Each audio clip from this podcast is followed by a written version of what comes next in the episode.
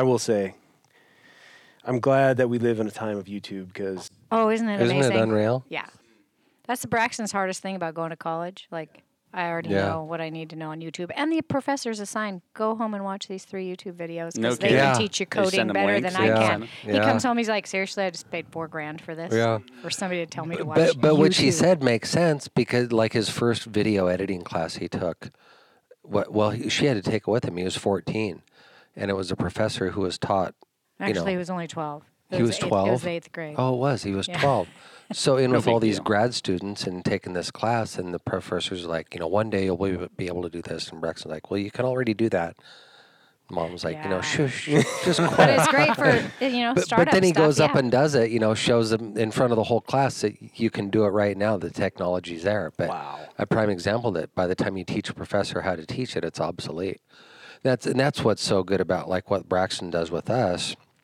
You know, he was raised around all these editors who are now doing outdoor channel discovery stuff. I mean, they lived in the house basically, and and you know, back in the day, you got the disc. You know, what Final Cut, the new version's coming out in six months. Yeah. You know, but now there's updates. You know, every day. Mm-hmm. and if you're not up and using that, you're you're dust. I can't wind. imagine being trying to be a a, a professor or you Yeah. know, Yeah. you know, if you're Yeah. at a tech Yeah. school, whatever. Yeah. And yeah, I mean these kids, I you got can, you got to can learn more on some of these internet colleges, and that's kind of our joke. Like he's going to drop out of U of O and go Yeah. to Full Sail University or whatever. But you know what? They do everything online. Yeah. it's all Yeah. current. Yeah, It'd be really interesting yeah. to see what the landscape looks like, and you know, Yeah. even ten years from now. Yeah. It will. You know, just because Yeah, it's t- it's hard to justify. yeah, You know, it and- really is. That much depending on what you want to do. Mhm. But yeah, cool. All right. Here we are, uh, another edition of the Praying Man podcast. Hello. Um, special. So we went off site today. Good for us too. Good to get out of the house. Do you not usually go off site? Uh, no, usually it's just in uh, you know some some a bedroom. You know, Yeah. we just got a couple Six thousand square foot studio, yeah. bow range. yes, we are here with Scott and Tiffany Haugen, the um, the first power couple of of the outdoors. So the outdoor landscape. But we're at Scott and Tiffany's house right now. Haugen Complex, I would think would be more correctly just to describe this Power. I guess we did do our P90X today. Yeah. We did.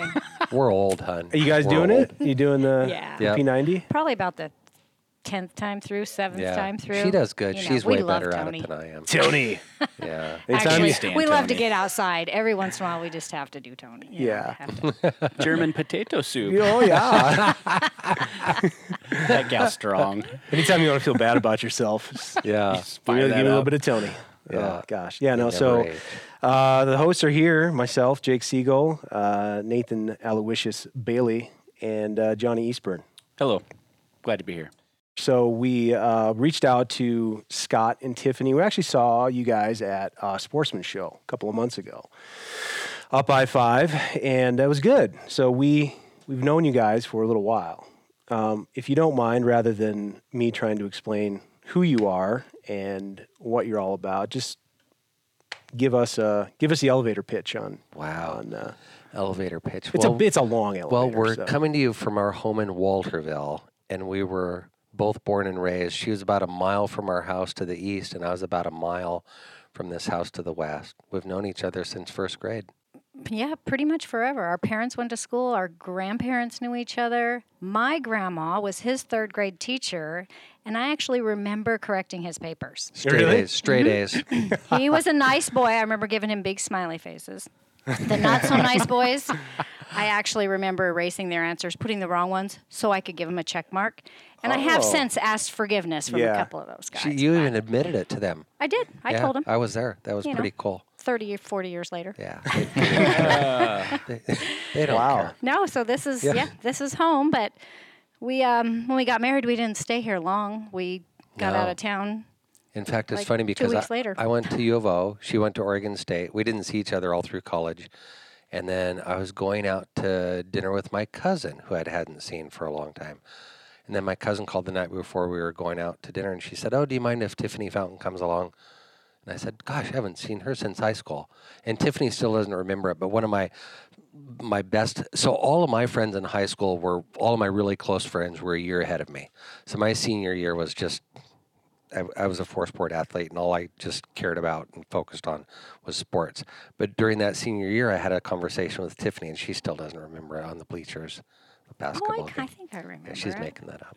There were so many She- boys she's being nice. trying to. But it was like, wow. compare Next what you're shooter. saying. Yeah, Next I was year. like, what a what a cool girl. I was like, gosh darn, I wish I'd have met, you know, got to talk to her earlier in in life, but we'd known each other since ever, and it was, you know, it was just one of those things, the girl next door thing, and and so my cousin brought this up, and I was like, yeah, have her come along, that'd be fun. That night I went home and called my mom and said I found the girl I'm going to marry, and four months later we were engaged. Nine months later we were married, living in Arctic Alaska. Yeah, pretty quick turn of events there. Yeah, and our life really hasn't slowed down since.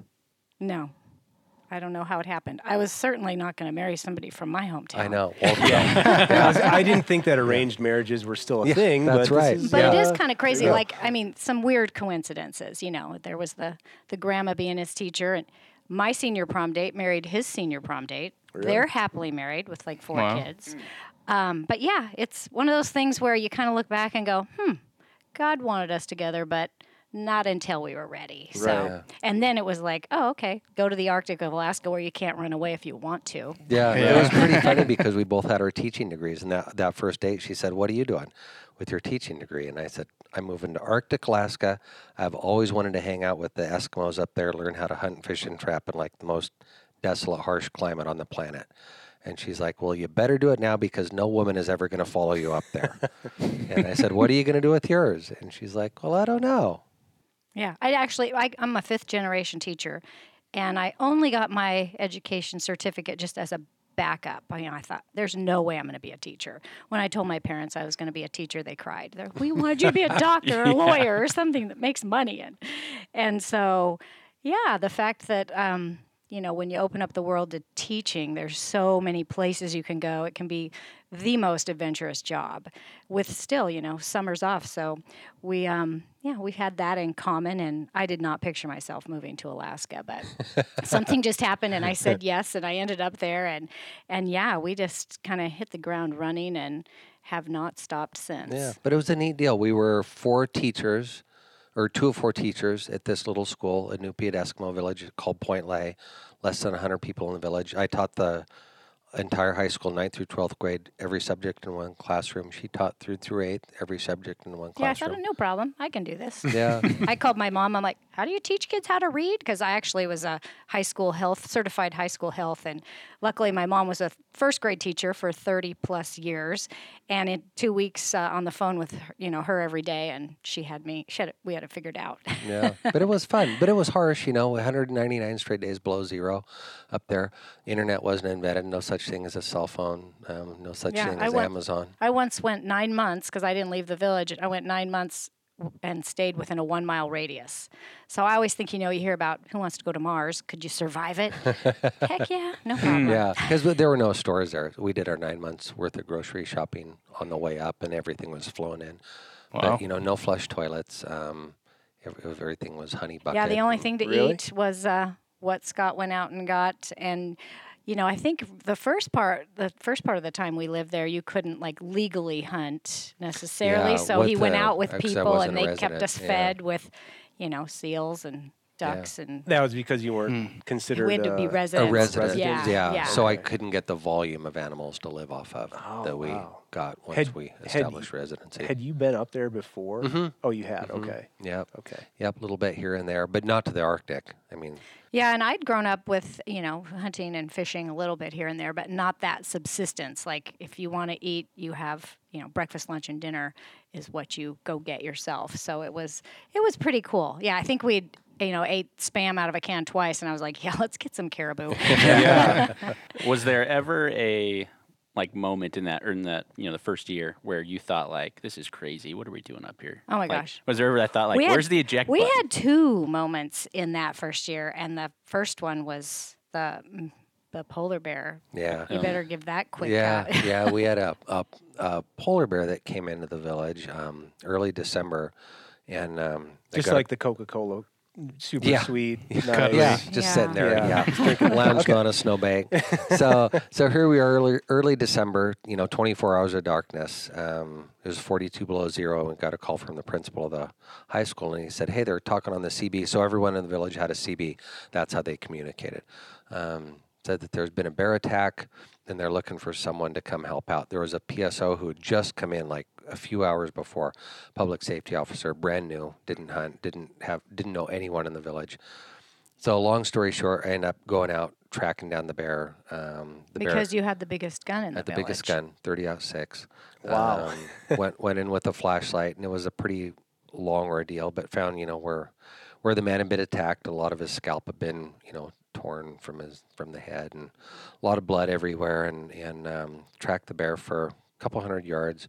Um, ended up killing the bear, and um, and that that was a pretty amazing a pretty amazing deal. Um, Yeah, in we, itself. you know, at the time we were pretty nude, up you know, three months, and it was kind of like, does this happen all the time? Is this going to be a regular thing? And I was still sleeping when he went out, and he came back and said, "Yeah, it's pretty serious. They they th- think there's actually a gun." I'm like, "Yeah, well, okay, whatever, you know, no big deal." And and then he came back, and when he told the story, and that's when the phone started ringing, and different Yeah. places Actually re- went out- reporters were calling, and Yeah. and then it kind of sunk in that oh my gosh, he was out there with his grandpa's gun and a flashlight in the pitch dark.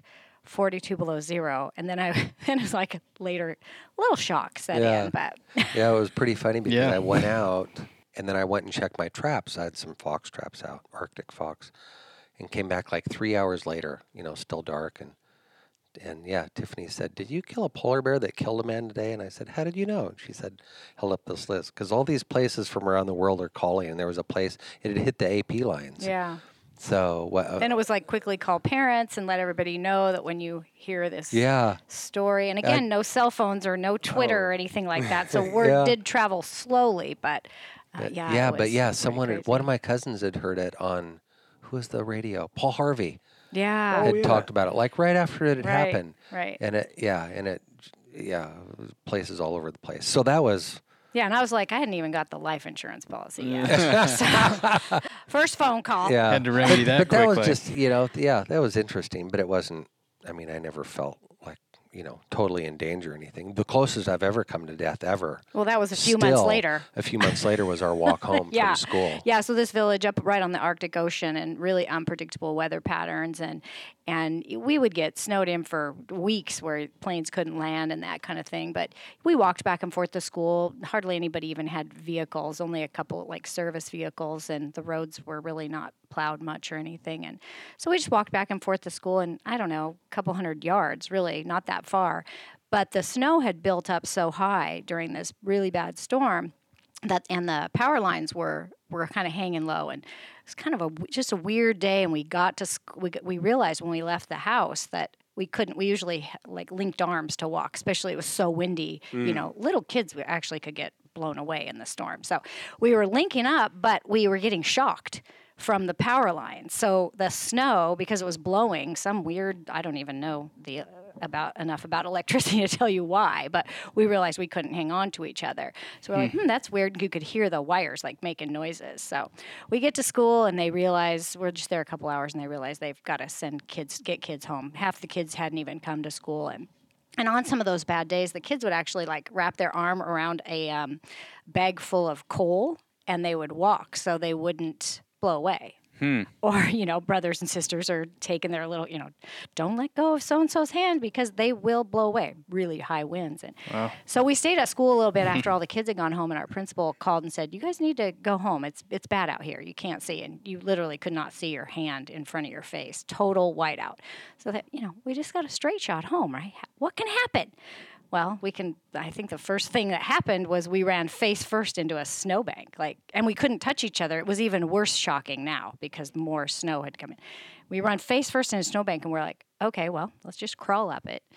And we ended up tumbling down it, and we just lost ev- all like everything that was. We didn't even know what was happening, and my glove came off and i'm trying to fix like my glasses and we're trying to close up our our, our hoods and the the wind I, and at that point i remember the wind was blowing so hard. Yeah that you couldn't catch your breath. You couldn't breathe. It was blowing so hard. It was taking the, the breath out of your mouth. So what would it? So- what would the temperature have so- been then? I, Well, so they were having it was seventy some below with wind chill. It was like 110 below. yeah. So you, Um, you, you but- can't but, talk. But wind gusts, you know, the wind was sustained over 70 miles an hour, so we couldn't talk. You had we had to put our face in our jacket to take a, a breath to even lift our head out to yeah, and it was so step. noisy We that couldn't we hear each couldn't other. hear each other either. So we got all, you know, we got disoriented, and I lost a glove, and so I'm trying to keep my hand because just in that like seconds that my hand was exposed, I got frost. I knew I'd have frostbite, and we started walking, and it just didn't feel right, and it, I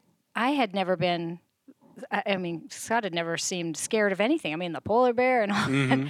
And I just felt it like, oh my gosh, he's scared. So I was terrified. And and we're just walking and walking, and we hear this noise and like a banging on Well, something. we, and yeah, we stopped to burrow into a snowdrift because I had no. I figured we should have been home by now, so we stopped and and my thought was we'll just let the snow blow over us. Hopefully, it stops, you know, soon within a day or two, and then we'll just dig our way out and be fine. And yeah, I was already hungry. So yeah, that wasn't to work. yeah. so, so that I mean that was our only you know chance of, of being protected. And then yeah, Yeah, we heard we heard like this knocking and come around looking around, looking around, and couldn't really see anything. And then we we kind of made out thought maybe there was a building, and but we we couldn't tell because everything was white. And all of a sudden we see this white glove in a window. So it was just enough to be able to tell there was movement. like so three feet from us. people had so been, we had see seen us out their close. window and they were knocking, but we couldn't see Yeah. anything until they put a white glove on. And so mm-hmm. that we had then we actually had found a building, but this was after, you know, lots of circles and realizing we're we're not getting home and And we'd called the principal and told him we were heading home. Yeah. And it had been a long so time. word was kind of out, I think on the CB that we were not home yet. And so I think they were looking, you know, people were all looking but looking search for and us out rescue there. couldn't even get out. Yeah, So yeah. no one could even leave their house. So yeah, we ended up feeling along his house and going in, and the um, guy in the family just said, "Come on, we're going." I was like, "I'm not going outside ever again. I'm staying Yeah. here. I'm going to live with you." and he just grabbed us both, didn't give us a chance to say a thing, and and just took us right to our house. Oh, wow. and um, he was, yeah, he was just amazing. we kind of fell through the door and.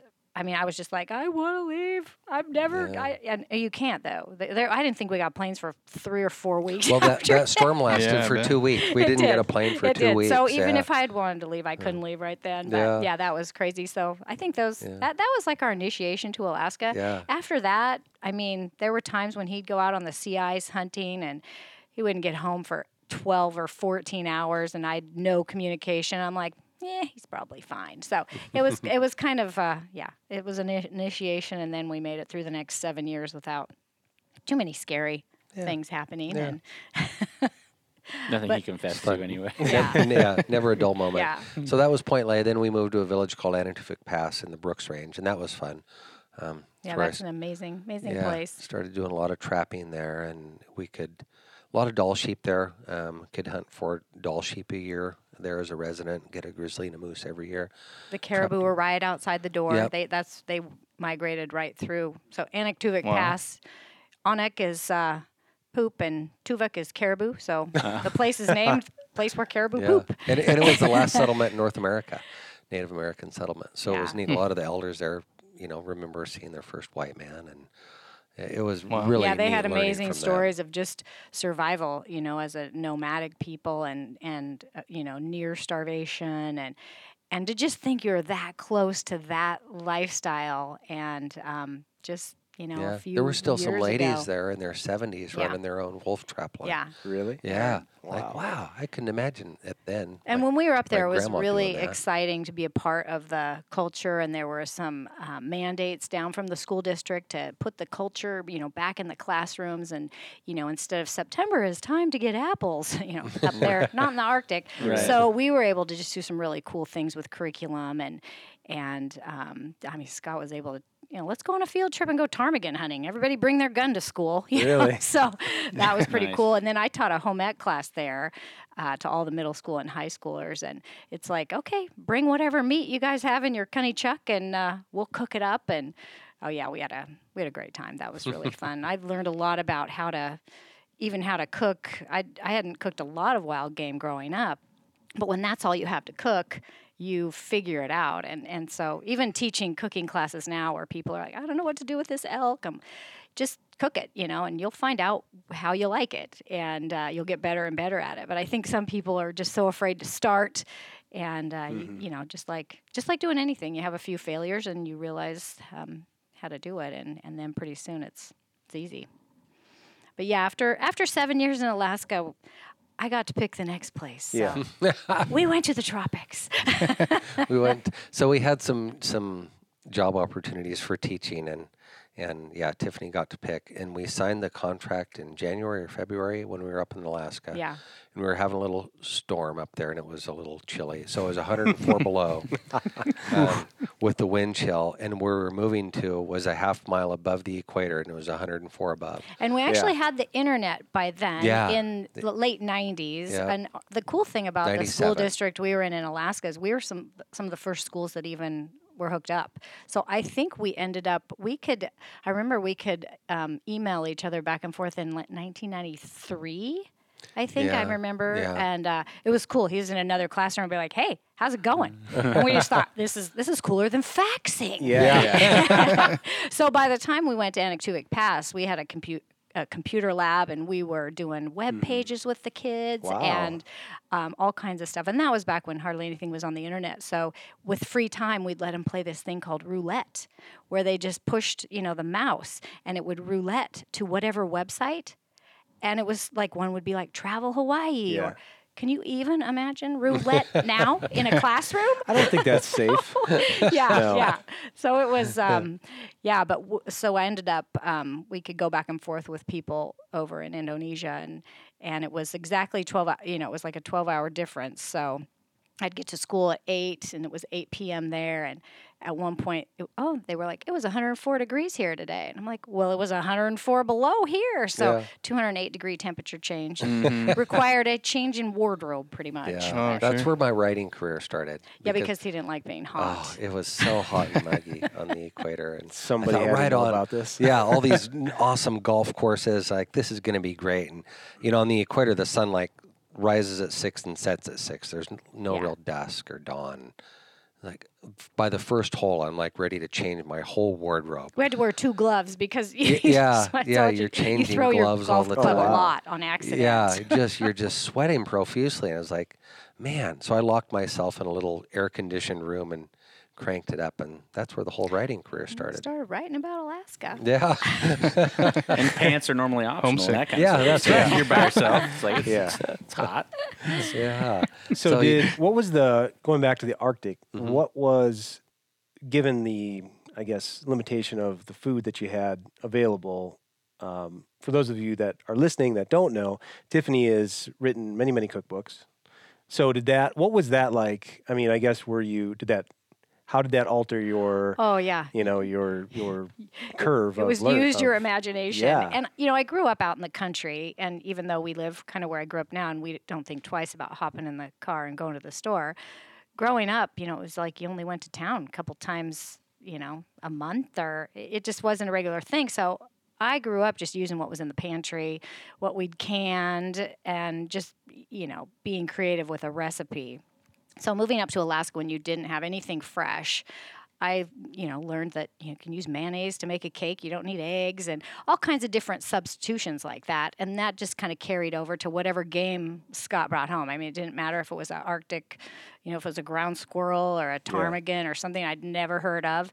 Once you get that all butchered off the bone, you just look at it and oh, it's just meat. And the only thing really I think you need to know about wild game is that it's going to be a lot leaner mm-hmm. than, you know, grandpa's cattle or although my grandpa's cattle were always grass fed and sometimes I think they were gamier and tougher than our Yeah. blacktail Yeah. and elk.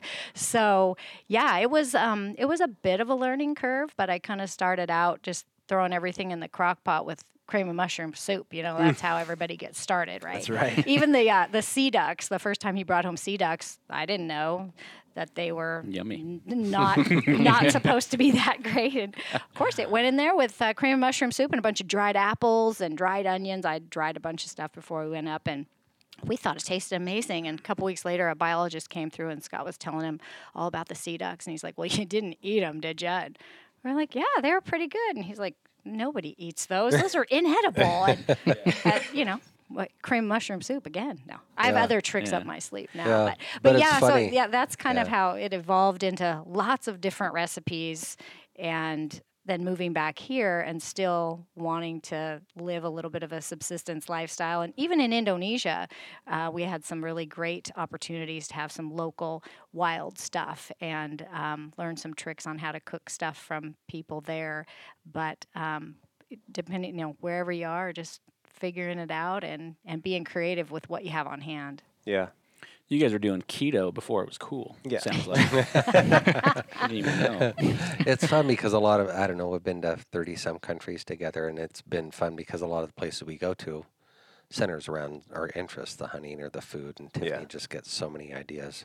From there, you know, we thought, my gosh, you know, we'd be in this industry for two years and we'll run out of ideas. And I mean, here we are today. Yeah, we wrote a couple been articles today that were just Yeah. something we'd never written in 19 years. Well, I actually had an article due, and uh, I hadn't really been paying attention.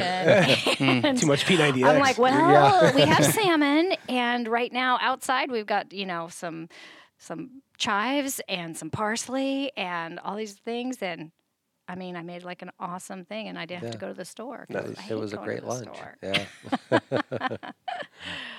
yeah, it was fun. So then, yeah, then from there we went to Sumatra, Indonesia. We were there for four years and started. I started writing then. Um, wrote a few magazine articles that got accepted by some big magazines, and they wanted more. And I thought, gosh, this is really cool. yeah. Getting paid, you know, this much money to write about stuff I love, and Well, it's kind of funny. It, he never really was much Oh, of a writer. I hated writing. right? I took one writing class. because somebody who when we went when we got our master's degrees at U of O, somebody helped a lot with the papers. Mm. and, Yeah. you know, Yeah. I got paid well. but it was just you know people often ask both of us, but particularly Scott, how did you get into outdoor writing? Yeah. And you know, it should be this story Plagiarism. of like, of like I always love to uh, write. I've been taking notes since I was a little. Actually, his photo albums are all he has like detailed accounts on in, in his Oh, yeah. photo albums from when he was a kid. Cool. So he liked writing about that. But So I started trapping in like fourth grade. yeah, but I've but been hunting and fishing my whole life, but so I had not, a lot not, of not any kind of a cool But story no. like I've loved to write and I used to do write poetry Yeah. in my treehouse or anything. I can see that too, though. Yeah. I, I mean, but You we- did I kind of get that vibe from you. No, I Oh. get the I get the I Oh. get the treehouse But poetry. the, the, the reason he even wrote the first article, so we got these jobs in Indonesia. We were super excited for that adventure.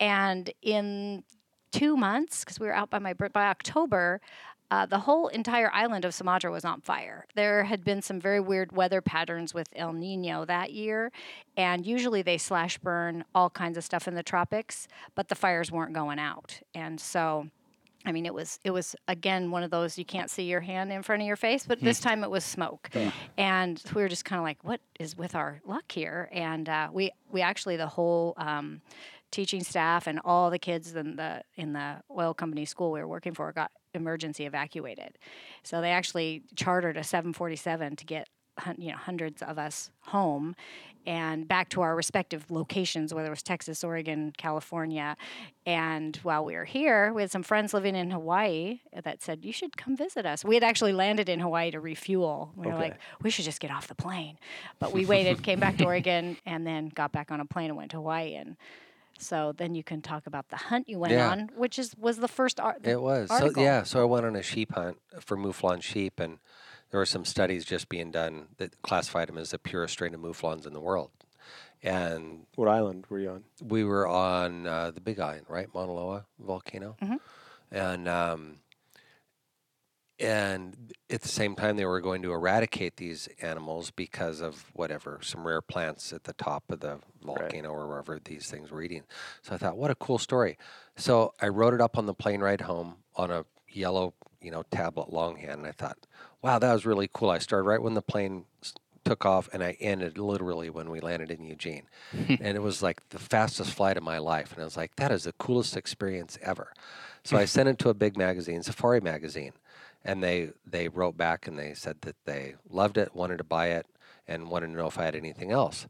And so I sent them a couple blacktail articles and something else, and they and we kind of thought oh once was kind of lucky yeah, really and cool. twice well In hey, fact, I that's framed cool. it. In fact, the story is hanging right over there on the wall. And then, yeah. like The third first time, we were like, "Wait a minute!" Yeah. and they like prevent uh, uh, um, uh, gave me professional writer status right off the bat, so which meant pretty good pay. And I thought, holy cow, are you kidding me? So half dozen articles into that, I thought, well, I should write a book on hunting in Alaska or subsistence lifestyle because I wanted to do that. You know, when I was old, and I figured I'd write one book. So I wrote that book for Safari Press, and that became their best-selling um, limited edition book in the history of the company. They figured it'd take like three years for it to sell, and it sold out in three months. So the timing of everything to get into the industry was perfect. And then we did a um, more writing, did some stuff with, started working with Cabela's in the late '90s, doing some website writing for them, and um, it was just a little, just a little side hustle. yeah, yeah, it was just some fun stuff, and I enjoyed it. And shot a TV show with them when we were home one summer, and the show did good, and it was up for some award, Golden Moose Award or whatever. And I, they said, "Do you want to come back and for the awards?" And I said, "No, I don't. I'm not into that. Whatever. Just you know, It's an awfully good- long plane flight yeah, for that. good luck. I don't really care, but I don't want to, you know, fly halfway around the world for that because we were still in Sumatra at the time when it this was going on. Oh, okay. And uh, then we moved back the next year, and a production company had seen that Wolf Creek Productions out of um, out of Michigan, and liked Well, it. you forgot why we moved back. So we decided after being married 10 years, it was time for kids. Oh, you know, yeah. we were tired of each other. You know, we, we were bored enough to have kids. There's got to be something else to talk about. Yeah. so our plan was we were going to come back here and start a family. But um, I got pregnant over there and came back here to have Bra- just on maternity leave and had Braxton. But in the meantime, I said, you know, I'm going to stay. I'm going to be a stay-at-home mom. That's I'd been just banking stuff. That was my savings Yeah. account. I want to be a stay-at-home mom. That's what I want to do when I grow up. And Scott all of a sudden says, "Well, wait a minute. I don't. I don't know if I like the sound of this. I think I want to stay home too." Because we were just thinking he'd come home, probably get a job at Thurston High School, where his dad retired from after thirty some years. And um, he said, "No, well, I want to stay at home too." So we decided if we went back to Indonesia for a year, took Braxton, you know, ripped him out of the grandparents' hands, Yeah. took him over there, that we could bank um, at least one full salary, and like we figured it out that I told Scott, you can you got two years, you can be a stay-at-home dad for two years, then you have to go get a real job, and. Uh, so yeah, we came back here to be around the grandparents, and when Braxton was a little over a year, and Then I started doing some writing stuff and made eleven thousand dollars that first year. And I said, "See, hun." Rolling. with Yeah. and we only spent fifteen thousand. Way Yeah. So he's like, Knight so we shining only took a few thousand out of our savings, but you know, you kind of wash it. And then, but every time you would get a call for an article or something or, or an opportunity to hunt, he'd be like, okay, plane fare is this much. Yeah. This is how much I'll eat. I'll take jerky and uh, canned the truck. salmon. I'll sleep in the truck. And we'd be like, okay, you're going to spend $930. And he's like, they're going to pay me a thousand. Like, yes. Why not do So, it? Yeah. so yeah, that Yeah. that was you know that's kind of how it started. I think a lot of people. I mean, it was a real leap to just do that, but we couldn't have done that had we not you know socked some money away, started with the savings.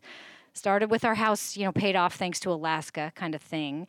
And otherwise, I think it would have been, you know, really stressful to do oh, you know, to jump out and you know freelance and that type of thing. Because before that, I wasn't even thinking about writing at that time. But after he had a couple books published with fish in the fishing industry, that's when they called and said, "Hey, you cook a lot of salmon, right?" And I'm like, as I have this bulging recipe file, like, Yeah. well, mm-hmm. yeah. So we both ended up doing things we had no Yeah. idea we would do. Yeah, so we, we would plan on doing it for a couple of years, and opportunities just kept coming up. And then TV came up. Wolf Creek Productions out of Michigan picked us up. Steve Gruber and his crew, and they were just phenomenal. They did a lot. In fact, they produced Bowtech show, and I hosted that for a couple of years. Gruber is uh, he headed up Wolf Creek. Yep, he was the owner. Yep, him and Tom Nichols. Okay, Yep. didn't yep. know that. They had some great guys. Ryan Cornish was an awesome cameraman. He came out here and good friend, and Tom Nichols and.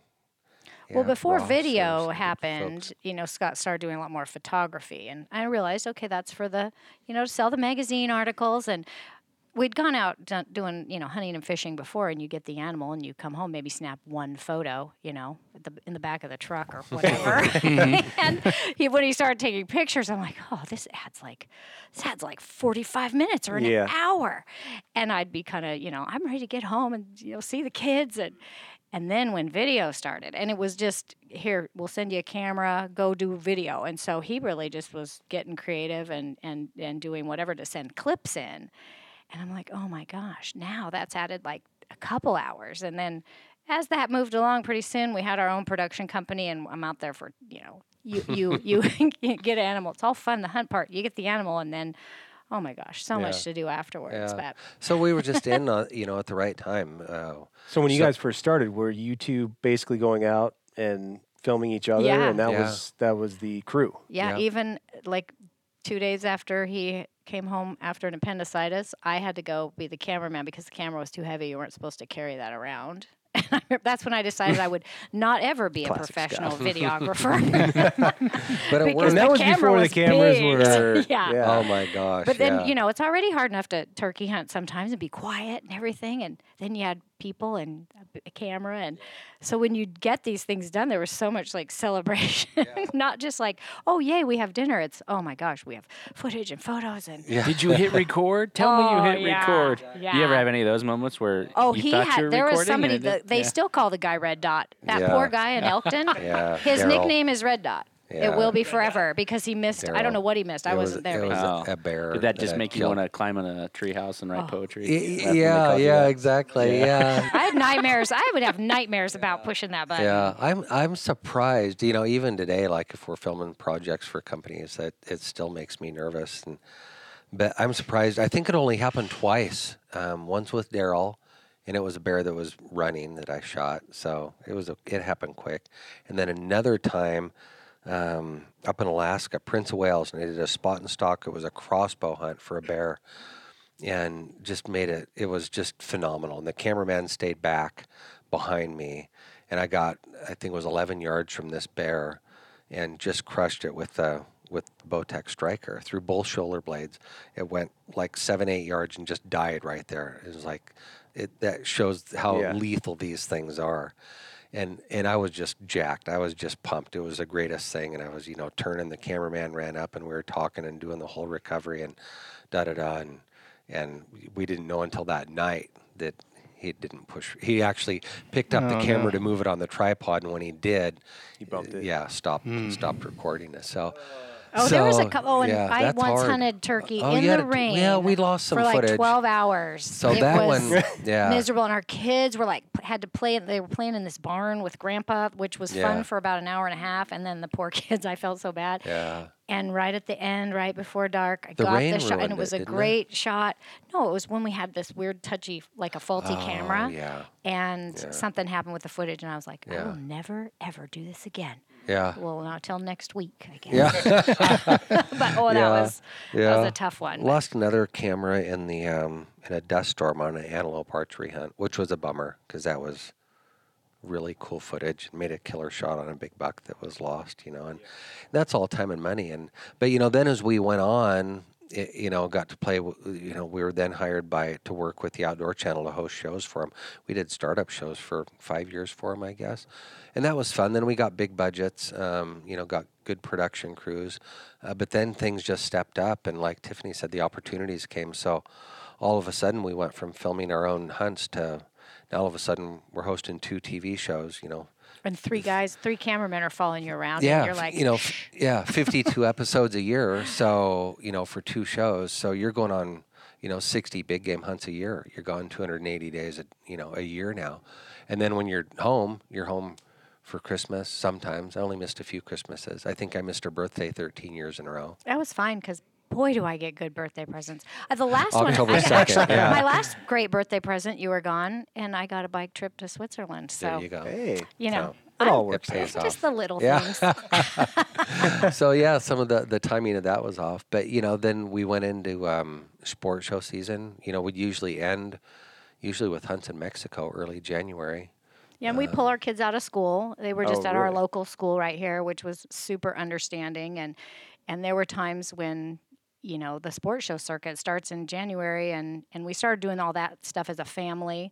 And, you know, Cabela's kind of wanted Yeah. that representation of Sure. the family, and the kids were hunting awesome and there. fishing, and and uh, pretty much say goodbye to school and just homeschool them on the road. And we had a lot of great Yeah. times, and they really they grew up. You know, underneath that sports show table, pretty much, and But it was neat. uh, There was one year we did, well, a couple of years, we were gone 15 out of 16 weeks.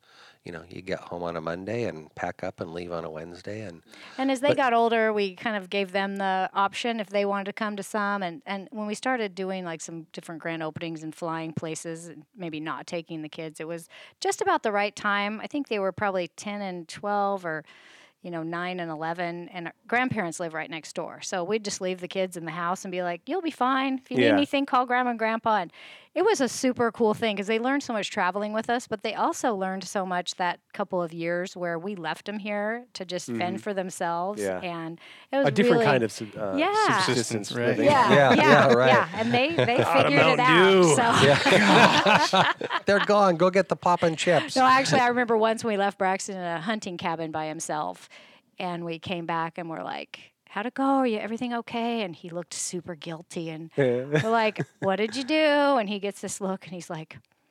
I had three glasses of milk because I was Oh, like, you only get one glass of milk. I'm like not a big milk fan. I'm like, and he had had three glasses of milk, and then he confessed to having an extra brownie. So I'm Oh like, my gosh. you know what? If that's as bad as it gets, and we're, of course we're like, Reprimand. all, oh, you better not Yeah. do that anymore. We Ever again. you. So when, so obviously, like, did was there a point i- in this transition where you kind of stopped and looked and like, okay, well now I'm not hunting to eat anymore. Oh, we ate it all. Yeah, well, Yeah, we I'm, I'm tried. saying, you know, Yeah. there was, and we gave a lot Yeah. away. yeah, I'm sure. It's funny. One year she kept track of it, um, and I think we got three elk that year. Three elk, ten or eleven deer, four antelope, four or five bear, um, a bunch by. of turkey, tons of fish, crabs, ducks, geese. But it's amazing what but- two growing boys can Yeah. eat. How many when you're freezers? breakfast, do you lunch, and dinner. own? We have five. Well, three full ones, Five two teen. half ones. Grandma and Five teen. grandpa's next door. yeah. yeah. But, um, But- but our families yeah. eat well. A- And, and that's, I mean, honestly, for 15 years, that was every single meal. Breakfast, lunch, and dinner Yeah. was fish and game. Yeah. Every single meal. The only time we would buy any meat was if a company wanted her to do. It. Yeah, a sometimes recipe. you know somebody wants me to, you know, smoke a pork butt or something weird like that, Sure. and I'm like, the worst the worst part is like chicken, like that you have to buy in the store. I'm like, I don't even want to touch it. I get Yeah. so grossed out. Like throw me a like goat and we'll skin it and butcher it up. But if I have to touch supermarket meat, I'm like, Yeah. Is that bad? But- Don't know where it's been. Is in-store chicken bad? Uh, if it's Tyson right now, because I know they're uh, under some fire. But it was fun, like y- you know, having having plenty to share. Like my grandpa lived to be 104, so Oh, wow. he hunted clear till he was, I think he hunted till he was 96. And um, but after that, he just loved it when I'd bring him up a hind quarter. He'd make jerky, and I remember he was 102, and uh, I went up to see him, and he was all bummed. Ruined the jerky. Well, it was okay, he said. As he was putting the screen in the old time smokehouse, Yeah. putting the screen in, he fell into the into the smoke and the fi- into the fire, and he uh, got a little got a little ashy, but it's fine. it was fine. He was fine. Never mind the jerky. How, how are the Yeah. burns? Yeah. Yeah. It'll heal. But so, well, like you know, I mean, obviously there was a, a time where you know this be, started to become a you know pr- uh, uh, business. job, yeah, Yeah. business. Yeah. So, I mean, sixty hunts being gone that much. I mean, you guys kind of grew up. You were you're obviously adventurous. So, um, but was there some times where it was a little bit uh, less enjoyable than than you had you had hoped, or was it all? Lots of pressure. Yeah. I mean, and it was hard, you know, even with the kids when they would be in hunting situations where they were being filmed, that pressure. And, you know, we we we continually asked them, okay, we are kind of on a roller coaster here. Our Sure. highs are really high and our lows can be really low because you can be stuck out in a cabin somewhere and it's freezing cold and you're not there's not very good food and somebody's having an asthma attack and everybody's crying. Right. Scott probably didn't cry too much, but but then you know a week later Yeah. you're done with that pig hunt and you go get to go to Disney World and everybody else is back home in school,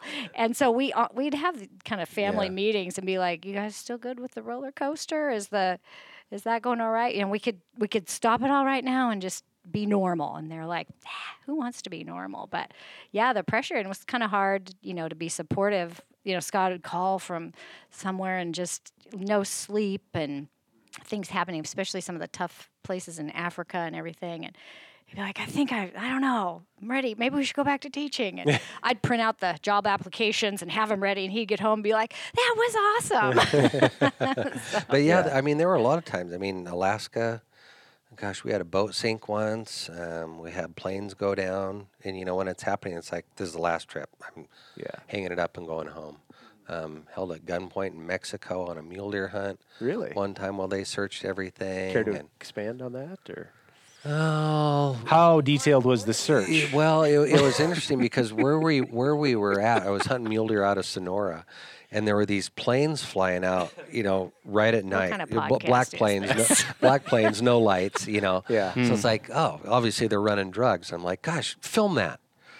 So we're filming it. Turn and the then red like- light on and point it Then it's in the like, holy crud! Turn the cameras off. hide the cameras and, and so the whole time we're thinking, you know, they probably saw the lights blinking on the camera. So then we got stopped when we were leaving that day by these, you know, kids and Hummers and ARs and pointing guns at us and making us unload the cars. And it's like they saw the freaking camera.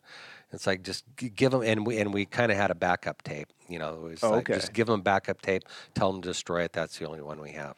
But it wasn't it. They were just doing a regular check of I don't know what. So they went through all of our stuff. We made it to the airport with like five minutes, and Well, and we had a was a similar situation in Africa, yeah, and a couple, and then we had the, we had the kids with us then, and they were a little bit younger, and just getting pulled over just randomly out in the middle of nowhere by people with guns, and you know the guy that was kind of taking care of us knew the right amount of money and what you're supposed to do, and whatever kind of paperwork, and you just don't even want to look, and you think, what, if- why, what are we doing out in the middle of nowhere in this desert with our children? And and what, and actually, they had done uh, one of the trips. They did a tiny toy drive, and we filled two 50 pound suitcases full of little toys, like kind of like little Happy Meal toys, Yeah. and they they got some at church and they did it at their whole grade school and it was really fun for a lot of people to be involved but we didn't realize that if you're trying to get those over the border um, from one country to another in africa that you go through these customs that are just like a shack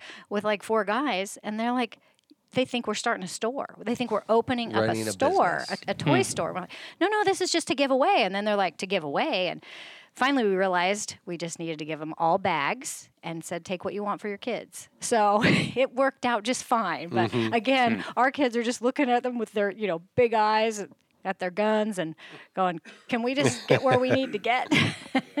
yeah. But so yeah, there were always touch and go moments, and then you're gone. I mean, there was one time I think we started filming August first, and I got back like January fourth, and I was home four days in between there. So you know, it was just you were just checking in and going, and and you know you knew that wasn't going to last forever. So I mean, without Tiffany's support, there's no way. I mean, she kept everything going at Yeah, home he'd in the call and business. say we need to stay. I'll be like, it's okay, you can do this, yeah. and I'd get off the phone and be like, seriously, Yeah. I have to mow the lawn again. Yeah. no, but it really helped having my parents live really close. Scott's parents live right next Yeah. door. There's a lot of this stuff we couldn't have done without Yeah. their support. Yeah, we just had a really good support system, and but but it was there was a lot of pressure. You know, once once you got to that level where it's y- you know not just shooting a show that you're producing, but shooting a show that the Outdoor Channel owns, and it's their camera crew and it's their production crew, and you know it's everyone's time. You know, some of the shots you were taking are hundred thousand dollar shots on an animal. Yeah, I didn't like that know, kind of that th- kind of pressure. There was, that, you know, when it comes down to the business side of it, you know, here we are hunting Yeah. an African lion that was, you know, a fifty thousand dollar hunt for us. Yeah. But you know, most of them given to us, obviously, which is a great joy and a great, you know, perk of the business. But you miss an animal or make a bad shot, and you're wasting everyone's time. You know, the outfitter on the back end doesn't book the hunts. Um, that one outfitter we shot several shows with in Africa over the course of a few years. They booked, you know, over two and a half million dollars worth of hunts just off of the TV shows. So we were in the industry at a prime time when it was really impacting a- a lot of business and creating a lot of opportunity for for fellow hunters um, to go. And it's funny because growing up, I never did a guided hunt in my life. And it's like, why go on a guided hunt? You know, you just throw a pack on your back and go chase a blacktail till you kill it. Or, Yeah. i- i- but then you get into the guided stuff, and we had to with a volume. We tried doing non-guided stuff, and you just you don't you don't have the time. Um, that it takes to, to kill an animal, especially a blacktail or a, you know a Roosevelt, um, and get a good TV show and go on to the next one. I mean, you know, during those times, if if we weren't getting a show every four days, then we are behind schedule, and that happens. So then it's like, okay, we're going to book a month in Africa or two weeks in New Zealand. That's why the fishing show was so nice. The couple of fishing a couple shows you fishing did. shows we did. They were great. In fact, Gene Shantz, who was a Bowtech at the time, Bowtech was sponsoring a show, and you know, it's like, holy cow, you know, getting 26 bow kills a year is tough. I think I ended up with like 23 or something. It's like we need a couple shows. What do you want to do, Gene? And he's like, well, let's go to Alaska fishing. Like, but it's a bow show. I don't care. Everyone who hunts fishes, we'll go up there. So we went, and he got like a 40 some pound king, and it was like one of the most fun, relaxing shows ever. And Yeah. gosh, he was a great guy. I love that man. Uh, yeah, there were some good people we met along the way. Well, that, that's a theme for, and you know, we've all have uh, acquaintances and have experienced a lot of cool things within the industry. And uh, but you know, we talked to some of the other folks, you included, that are uh, a little bit more behind the scenes with these TV shows, and that seems to be always the thing that is the grind. Or if it you know starts to turn people away from it, is the pressure when it starts to become, you know, you know your your uh, the folks that you're working for producing for are saying you need to do this you know when it goes from i want to do this and this is the way i want the show to be done It's and like i want to putt. edit like yeah yeah, yeah, you know that's where it starts to become Yeah. a lot less enjoyable and, Yeah. and the pressure from from that side of things and the business side of things and Well, and, uh, taking your hobby, yeah. something you Right. love the most, and when you turn that into your work, I mean, we both found my I loved cooking. That was my one of my favorite things to do growing up, and you turn it into what your work is. You definitely either have to quickly find another hobby, or you end up kind of running yourself in the ground a little Yeah. bit. You know. Scott will put in a 16 hour day. I'll be like, get off that computer. You know, Yeah. he's like, well, I'm having fun. Mm-hmm. and I still enjoy the writing. I mean, it's still great. I wrote an article today. I think we sent off, I think, four articles today. That I don't know what is it. In middle of May here, we've written 80 some articles already this year. I think we're up to more than that.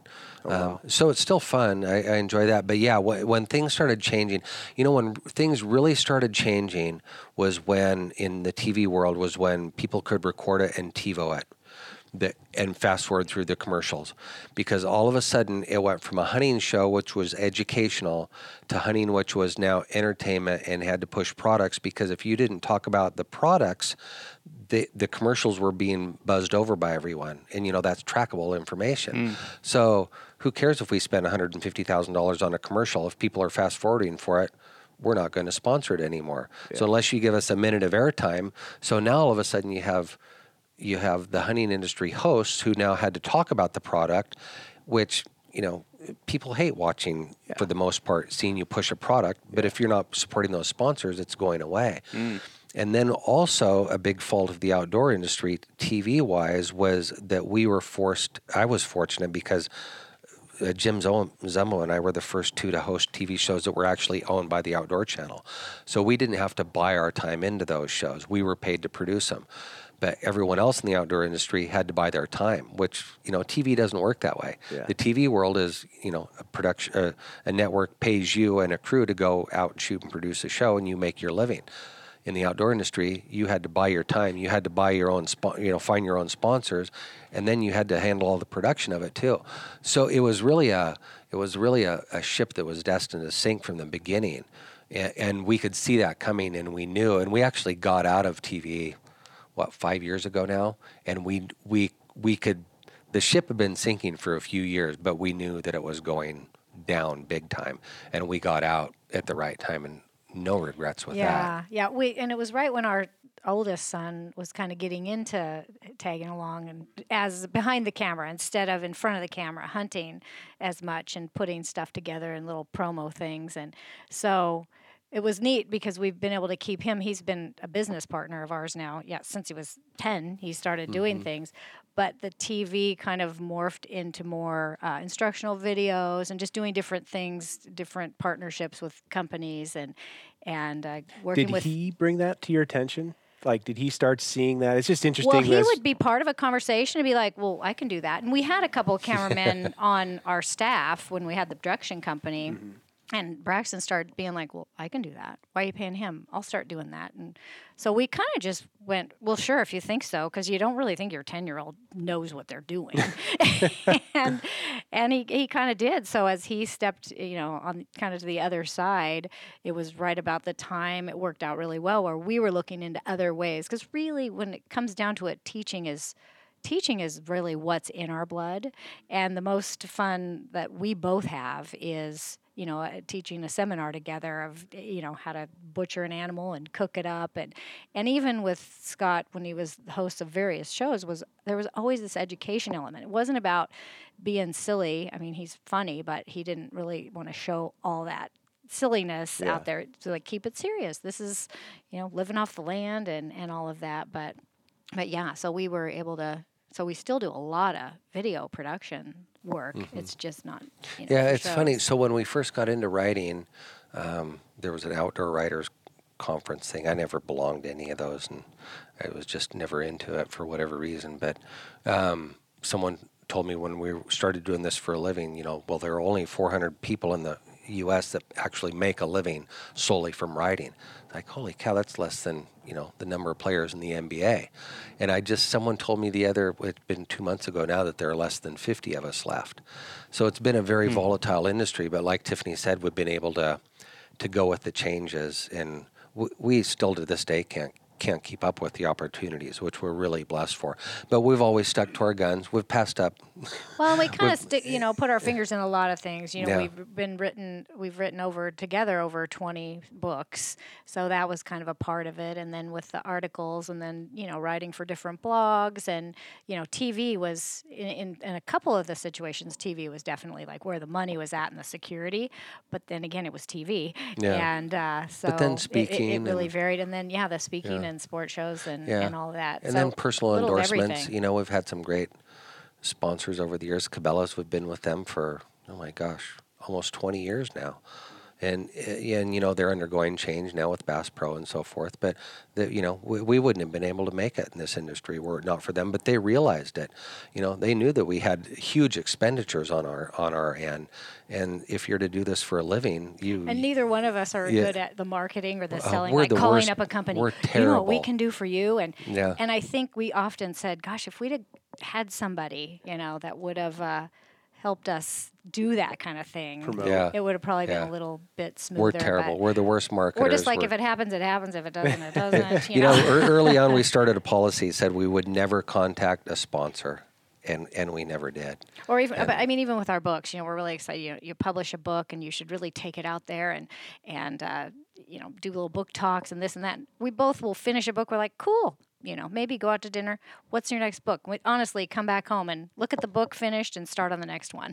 Like know, the next We day, love the, so- the producing of things, but Yeah. we're pretty bad at the marketing and the selling and all that stuff. is the is the is the reason for the dwindling number of writers who are still successful is that do you contribute that to digital so much information out there. you know information yeah, online and Yeah. that's where people are going now to Yeah, get their think so. entertainment Yeah. do Yeah. you? Do you see on that kind of follow up to that? It, do you see these these larger media outlets though searching for good? I mean, content's one thing, and there's a lot of content, but there's a lot of bad content, Yeah. a lot of bad writing. It's so frustrating to read articles and see grammar mistakes and see all this stuff, and you know it's just because they're under again such pressure Yeah. to be the first one out about something, have a have a take, Yeah. have an opinion. Um, do you guys see, obviously, with your track record and your history, that there's still a need for good writing? it's coming full circle um, definitely so so early on you know back in the day you know there were some just phenomenal writers boddington bob robb shockey was a phenomenal writer um, you know I, I was able to get in on on kind of the back end of or my their back end of their writing careers and you know be friends with some of those. But all of us were basing our writing on on personal experience, and ninety five percent of our writing was the experience of the hunt or the fishing trip. It, was, it there was never any how to stuff. Uh, there was never any mention of gear, you know, um, like There it were no influencers. Yeah, yeah, th- there were none. and, and- and then the biggest change I noticed um, early 2000 uh, were when a lot of editorial staffs changed. Um, back in the day, the editors were editors. They went to college to be editors. They were editors. A lot of them didn't hunt and fish, and it was great.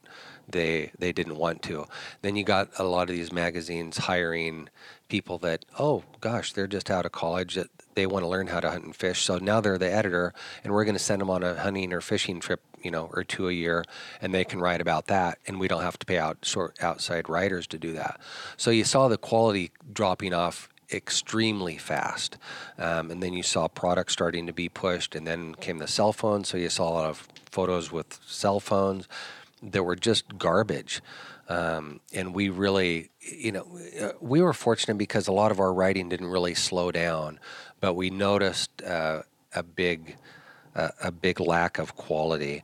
But here in the last probably three or four years, ma- two or three years, magazines are coming around. They're wanting, you know, the authentic photographs. They're wanting the knowledge, not just filler space that anyone could didn't do. I, I I've, I've always said the day that I have to sit down and write an article that I could generate where I don't have to go out hunting and fishing, I'm getting out of writing because I want it all based on personal experience. It, Just like TV, you know, you could hire any good-looking host nowadays, and who's way better on TV than we would ever were, um, way more articulate. But you can tell as soon as they grab a rifle or a bow that they've had that they haven't held it long, and th- and it's the same with writing. You can tell in the first paragraph whether or not that person has has the background knowledge and the depth, the experience that really allows them to convey information. And, and magazines are coming back around, you know, But to it's, wanting they're more still challenged with all the other information on the internet. It's just hard to curate the information, and especially for those people out there that are trying to learn how to hunt, and you know whether that's the like 25 to 45 year olds that are like, I want to learn something, and it's still probably the best place to still learn is going, you know, to some of those sports shows or going to seminars where you're actually face to face with some of the people, because when you're you type in how do I hunt a black-tailed deer? I mean, you're going to get so much stuff that's going to be so contradictory and confusing. So, um, but yeah, it's it's interesting what's happening with information. But I think that's any career. I mean, even Yeah. looking at things out there for education or or teaching, and something looks all shiny, and you realize, oh, that's just something to be sold, or you know, through all the different social media outlets. You just don't. it's hard to trust what's out there, Yeah. and hard to find the find Yeah. the right, but, the good but, information. Yeah, but we're the eternal optimist. You know, Uh, when I uh, when I first started got, getting into this industry, and I talked to Craig Boddington, and I just thought he was the best outdoor writer of all time.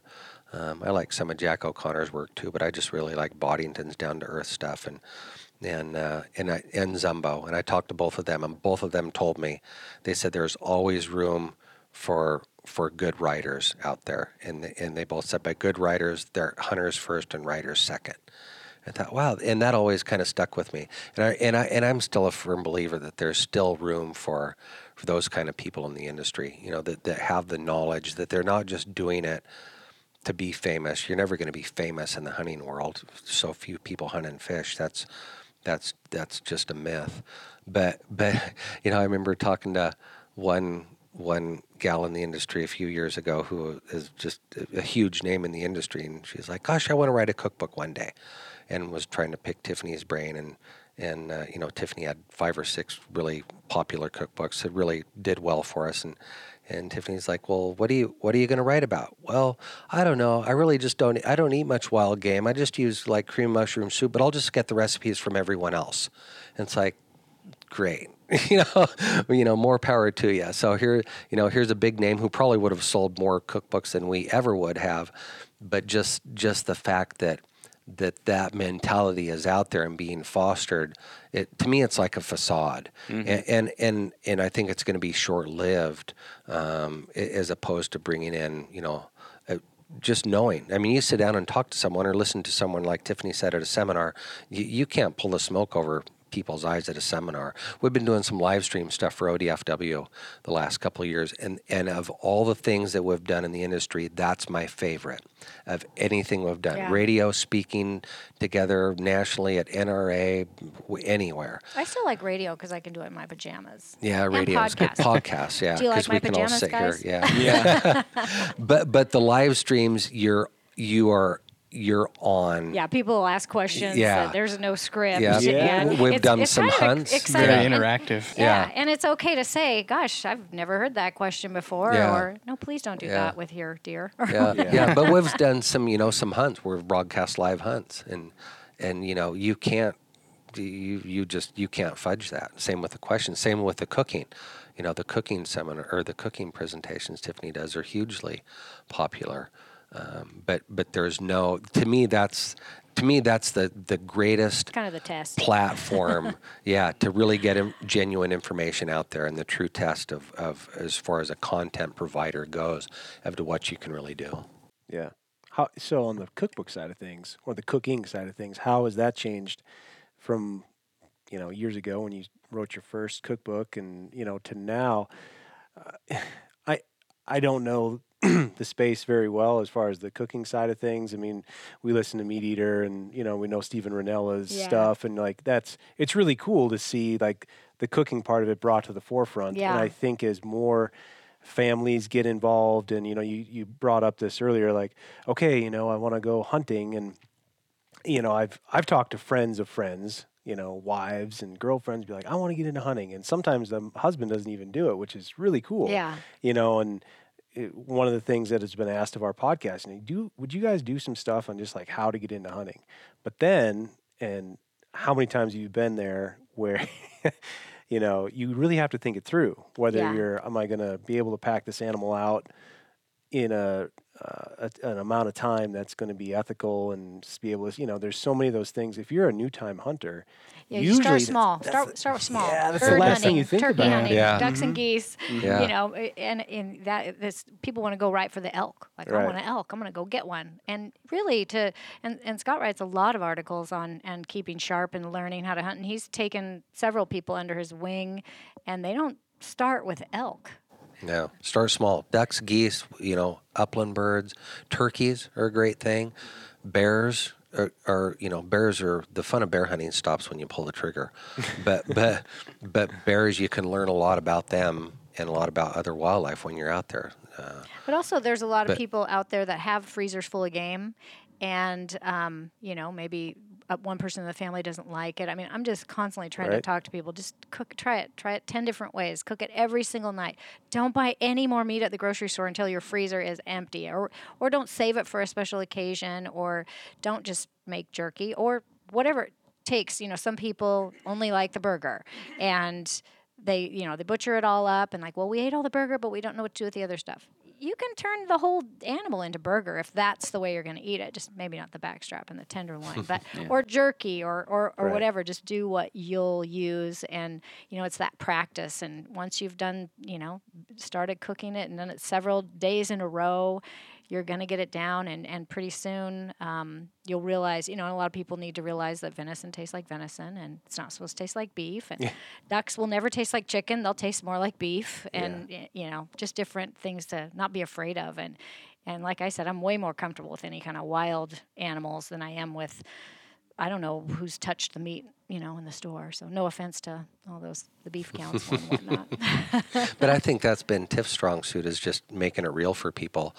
You know, I, one time in a seminar, someone started saying something. She said, "Don't you dare say that you cook a turkey and, on a plank and throw the turkey away and eat the plank." You know, it's, there, there's just so many stereotypes about wild turkey and bear, especially. And bear is my favorite. I'll take bear over elk any day. I started uh, it- bringing bear fat to the seminars. We can't really feed people the bear, but showing people how to render down the fat, which people are still amazed like how beautiful that bear fat is because they, you know, of course, if you drove around with it in the back of your truck for the rest of the day, it's all going to smell awful. But um, I'd render that down, and before people even knew what I was talking about, if they'd come up after the seminar, people would be grabbing the little chitlins out of the out of the fat and thinking because it, smelled like bacon, even it, it- kind of that smokiness, but obviously there were no seasonings in it, and they're just eating the stuff and like, oh wow, this is really good bacon or pork rinds or whatever they think I'm making. It's like. You just you're eating all the bear stuff, and they're like, "What?" Yeah.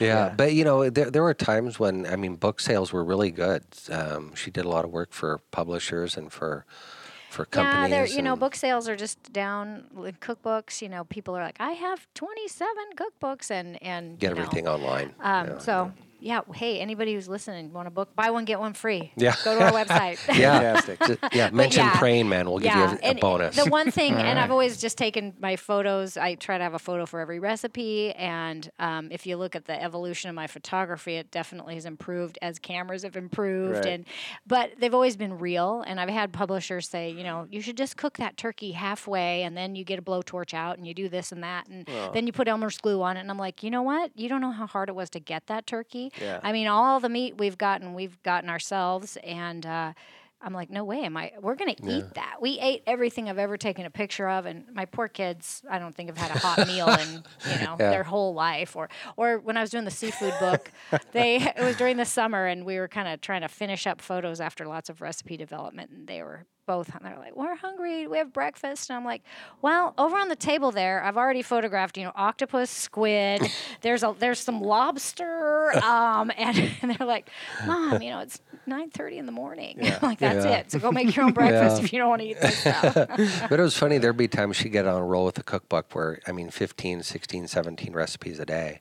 Really? um, I think you know, that was in my the record. kitchen. well, So, because a lot yeah. of times you'll develop recipes and you'll try it and you'll you'll Yeah. tweak it and I'll take photos and then I'll change it again and have to Yeah. re-photograph it. So then you call the in-laws to help clean Yeah, up the kitchen. yeah, we but, had I some- was gonna say Yeah. that's. Uh, We've had our neighbors have been eating well for years. but it's not easy either, and that's one of the things I respect about Tiff is, you know, again, we've just we've always vowed to stick to the authenticity, like the bird uh, game bird cookbook that she did. which took six years. Yeah, it took six years. You can't get that many pigeons just- apparently, or what was it, doves? What which yeah, one could we only just, get two d- of? You know, doves, yeah, Bring doves, pigeons, you know, grouse. So- So I was traveling all around the West all at that time and bringing home what I could. But, you know, she's like, well, I'm not, not going to put that recipe in there because it was terrible. It's like, well, gosh, I can only get two more birds and not until next year. We'll put it on the list we'll get them next year. Yeah, took me a while So- to get my birds down. Yeah, but we yeah. got it. But I, yeah, I noticed. So we're sitting in Scott and Tiffany's s- uh, auxiliary trophy room, which The I office. want to be. I want to be able to say that someday. My auxiliary trophy room.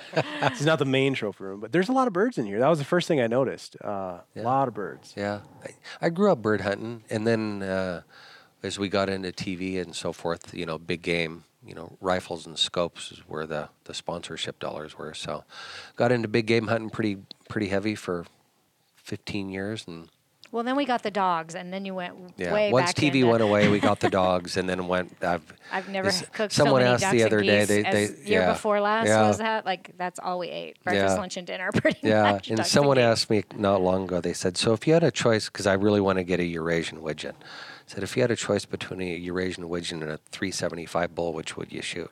I said, "No question, you'd shoot the widgeon yeah, every total time." bird nerd. Yeah. He is a bird nerd. So, so I We don't can't know. air this now. I s- uh, saw a picture.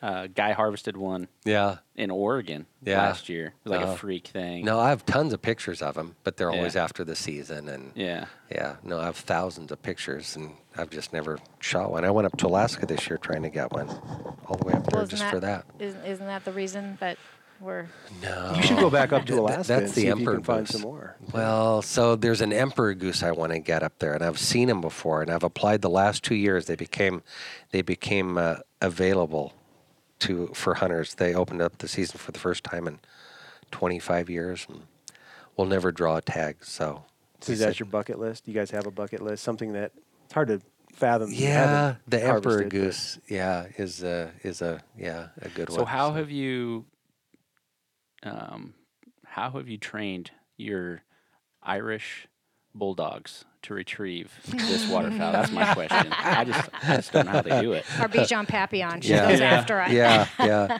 A a heavy shot collar. Uh, your retriever of choice, Poodle pointers. poodle pointers. Yeah, we, we, we did a lot of bird hunting as we were traveling around the world and hunted with a lot of different breeds of dogs. And once we hunted with the poodle pointer a few times, saw how versatile they were. And, and I work them year round. Well, and for me, it was hanging out with the poodle pointers in the cabins. They're like Okay. the loveliest. You can have the most stud of a dog that just is all business, and it comes in and lays on your lap, and oh.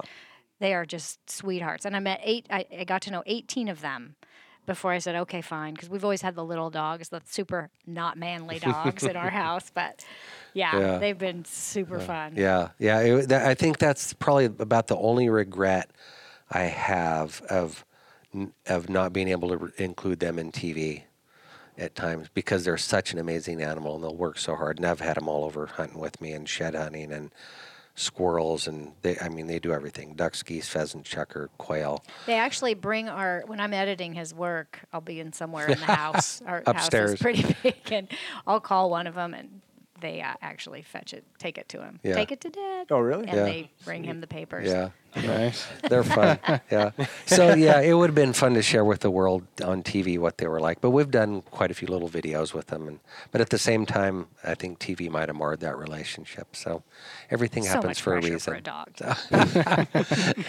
They'd have charged us way too much. yeah No, they've been really fun. no it's been fun Well, good. So what's next? What's Got to next go on the get that emperor goose. yeah. Mm. But to so, do that, so i didn't draw Do you have to be a resident the- of Alaska? well you you can Segue. apply as a non-resident this last year last two years. I didn't draw. I had friends that drew. They gave out 25 permits last year. I don't know how many this year. And it's like, gosh darn, hun, we need to move to Alaska so I can get residency to get this emperor goose. And she said, all that for one goose? I'm like, no, you'd have residency too. Duh. We get two geese. Be a good move. so before he knew it, So Yeah. yeah. so yeah, we're going to be moving to Alaska in August. Um, Well, actually, we'd always kind of thought about going back up there um, to teach and uh, waiting for the kids to go to college. So we got one in college and one who's a junior in high school.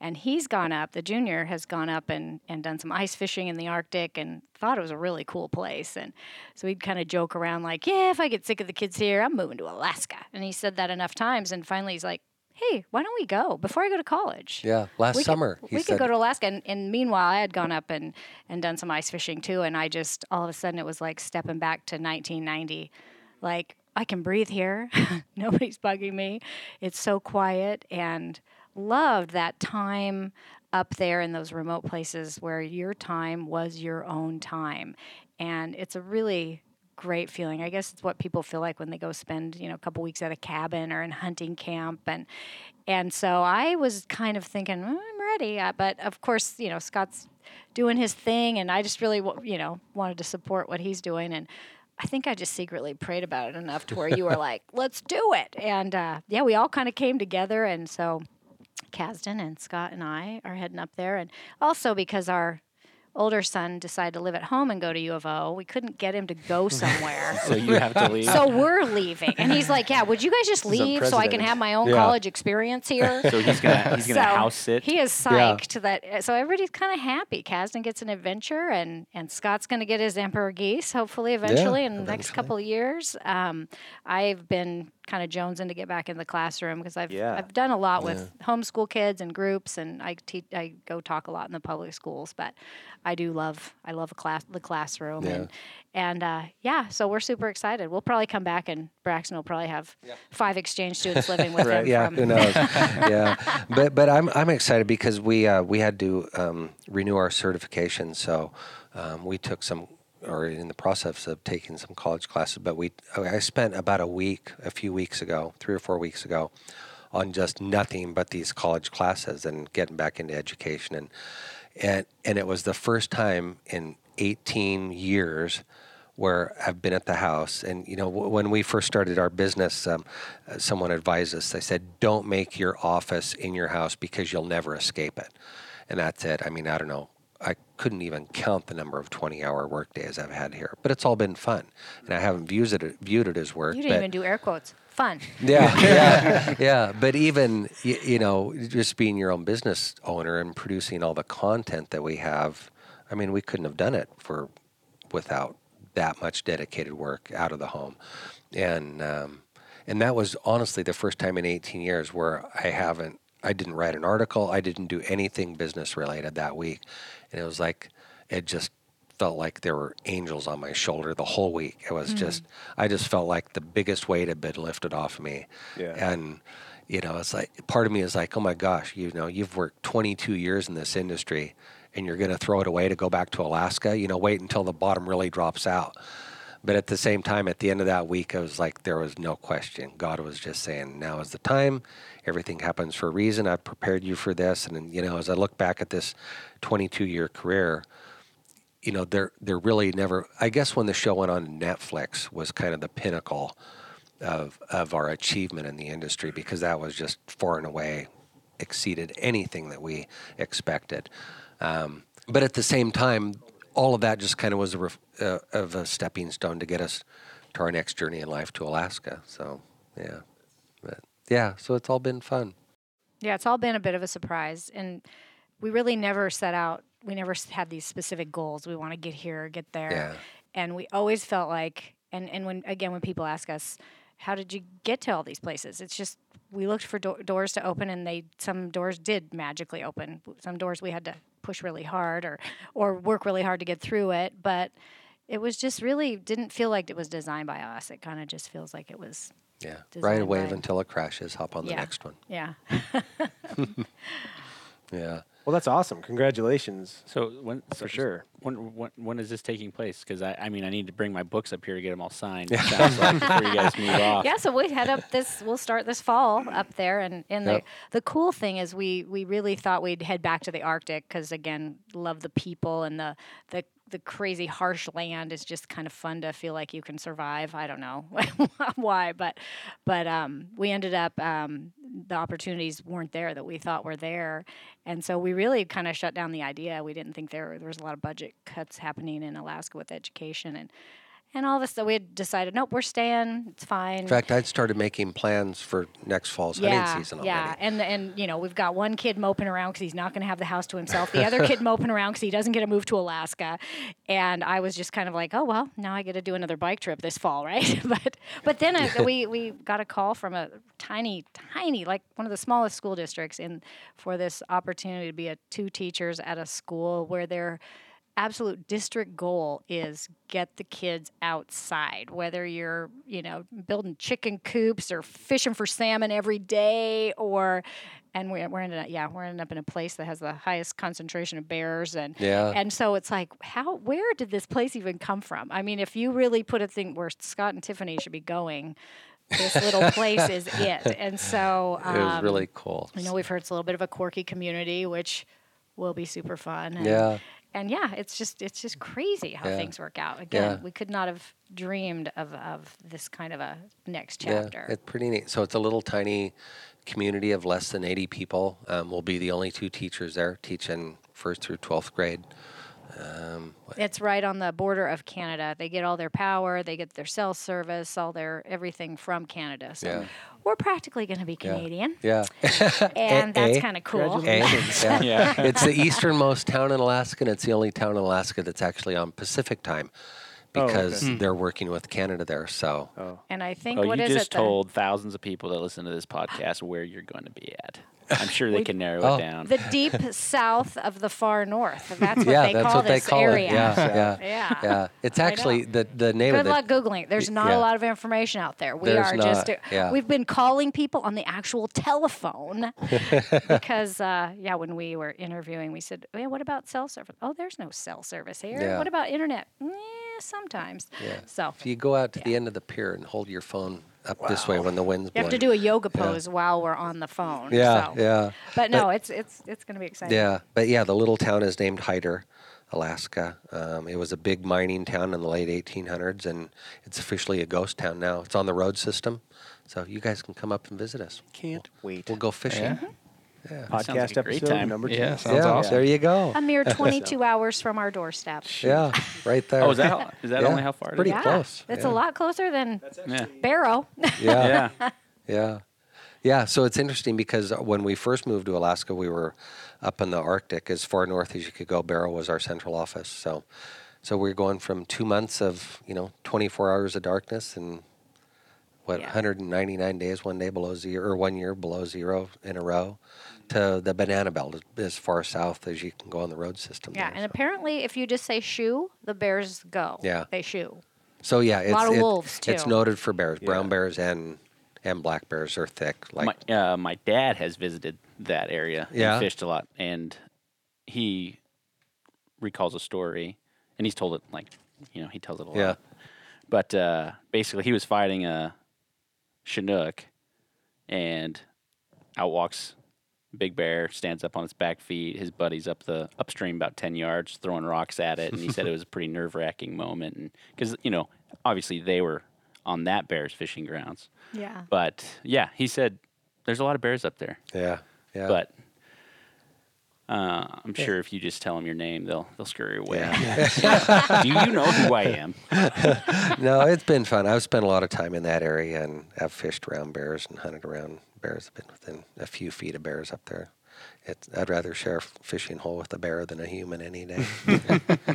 Pretty enjoyable. Yeah. Well, that's cool. It's really neat that you're able to get back to what you what you guys love, which is, you know, with teaching. Yeah. You know? Yeah. So I, I keep thinking of this parallel, this whole conversation with you, you know, you listen to comedians and super successful comedians that have flourished into TV, you know, whether it's the Jerry Seinfelds of the world or, you know, Kevin Hart's and they do movies and they're known for these big productions and like Jerry Seinfeld, he still does stand up and Yeah. it's still like he's like I will do that until I Yeah. you know, I and it's it's just a similar pa- uh, path, you know, where Mhm. it's it's it's raw and it's you know it's you have to be creative. You don't have people telling you what to do as far as you know the productions and all that. And and uh, Well, I will be really the uh, the lead teacher, so I will be his boss. So there will be somebody telling him what to do. back to the see, it all comes Yeah. a circle. Yeah. Writing papers Yeah. again. Do you guys have the administrative duties as well? Yeah. sto- Yeah. We Really? both have our Wow. administrative degrees, so yeah. Hmm. Yeah. So we'll yeah. But I'm taking So on the the extra super? contract So days. so she's gonna do that, so I can mm-hmm. still be like Jerry Seinfeld because I I don't know if You I'll, just write I'll- me a joke a day, Yeah. like Yeah. Does. I don't know if I'll ever quit writing fully. I love the outdoor writing and photography are my favorite things. So, so yeah, I'm looking forward to. Well, and sharing this doing kind of stuff, there's so much we've again these classes that we've been taking, and so many of the things we've been doing over the years to really put into a classroom. And basically, you know, we're going to have outdoor school every single day Yeah. up there, and we're just super excited that we found a district that actually wants us to do that. So we'll be we, you know we'll be cooking lunch and breakfast for the kids Yeah. and in a Dutch oven out in three feet of snow and Yep. uh, That's you know after they go gather you know frogs for frog legs or Yeah. whatever we're doing. there are a bunch of bullfrogs up there, right? That's, I think they I heard told there are us that. frogs up there. I don't know. I know there's a lot of salmon. Frog leg quiche. Anyone Yeah. for breakfast? Yeah, might get the wolf trap line going again. So The I miss cricket doing farm. that. So we get to do all our. oh, yeah, all kinds of fun stuff. Yeah, it'll Well, be we'll fun. definitely need to connect Fun again journey. after you know a season or two, and if you guys are back down, or or we'll drive up. yeah. It's a quick I, weekend trip. yeah, I might not come back. Well, let's see. Braxton graduates at some point, so I would imagine. Yeah, maybe. They'll and just we have- think, well, we email. think our after our youngest is with us in there for his final, his senior year. Um, there can be some pretty cool deals up there if he decides to maybe stay in Alaska. So if he's Yeah. going to college up there, um, I don't know where we'll all. You know, when you've got kiddos, you kind of never Mm-hmm. know where you're going to end up, and we're um we're a pretty tight knit family. So as long as one doesn't end up in LA and the other in New York, and we end up in Nebraska, Yeah. you know, Cabela's isn't really there anymore. Yeah, right? that's right. I'd still take Nebraska over those two places. yeah, yeah, me too. Yeah. oh, cool. So what we do usually just a quick round about what we learned after a conversation. Um, I'll start because this is just awesome. I thought we weren't going to do that. Uh, well, I'll do it. This is the most professional we've been in I know, it's 26 podcasts. Sorry. we were doing so well until now. Well, I learned that you it is very possible to track and kill a polar bear with nothing but a flashlight and an old 30 ought six. Nader, you got anything? I learned creamy mushroom soup apparently makes anything taste good. It's That's a not good very place good to for start. you anymore. I now have a homemade from scratch equivalent to that that won't Nice. put you in an early grave. Ah. No offense, Campbell's. in case you were going to Ah, they're listening. Trust us. Yeah. they hunt, don't they? Johnny? Oh man, I'm trying to. I, I don't. While John's thinking, um, do you guys have any, uh, as far as any plugs, as far, you know, uh, what your website for Oh yeah, just our names. Yeah, tiffanyhaugen.com is Okay. mine. I've got some recipes on there and the books and and again, yeah, if you're listening and you want books, I've got books. I'll send you books. I'll make you a deal. Yeah. You want a hundred books? Yeah. I will make you a Yeah. deal. I'll sign. I'll send them to who you want. Signed books. Christmas Yeah, presents. heck You know, yeah. sometimes people give us their Christmas list with addresses Oh, really? and what they want every book to say. Oh, wow. I actually love doing that kind of stuff. Yeah. so. cool. Yeah. Um, and mine, mine is just my name, just scotthaugen.com. And I, there are a few books there too, if you want those. Oh yeah, on Um, the Facebook and the Instagrams yeah, and all Facebook that and. Instagram, all that stuff. You can see our dogs. They do. They make a lot of appearances. Yeah. And, and all our dog videos and puppy stuff. We love doing that kind of stuff. Those are my most fun Yeah. articles to edit of Scott's Yeah. as well. But lots of dog stuff Yeah, on the, on his can't website. give up the dog column. Yeah, so we have that. We have some videos there. Um, I do some booking things uh, around the world. Have some fishing trips up in Alaska. In fact, I'm going. I think August 27th, or no, July 27th to August 2nd, up on the Egegik River. It's my favorite river to fish in Alaska for It- silvers. It's outdoor school for fishermen. Yeah. Okay. So if you want to go, um, Nice. we can offer a special from this podcast, four hundred dollars off. If you want to go, I think there are room for there's room for seven or eight more people. And the food's We're good. taking I've been there. fourteen. Yeah. Yeah. Tents are nice. It's good. Yeah. So, Fantastic. so we're looking to go there. I'll head up to Alaska a few times this summer before moving up for good. And if it's a rainy day and you have run through your Netflix queue and you're looking for something else to watch, what's what- Yeah. what's a so show our to show watch? is no longer on Netflix. We are on Amazon Prime. Oh, okay. Yeah. Yep. So we're Scratch that. there. Can't The see first two Netflix. seasons of The Hunt are there, um, and we're also it's still on f- 48, I think, networks globally. Um, Oh, and you know, you can still, we we even still have people ordering the DVDs every once yeah, in a while. that's right. Those are on there. We do a lot of um, one minute video tips for Trijicon, um, how to hunt. You know, you'd mentioned earlier how to hunt, and there's still a huge need to teach people how to hunt.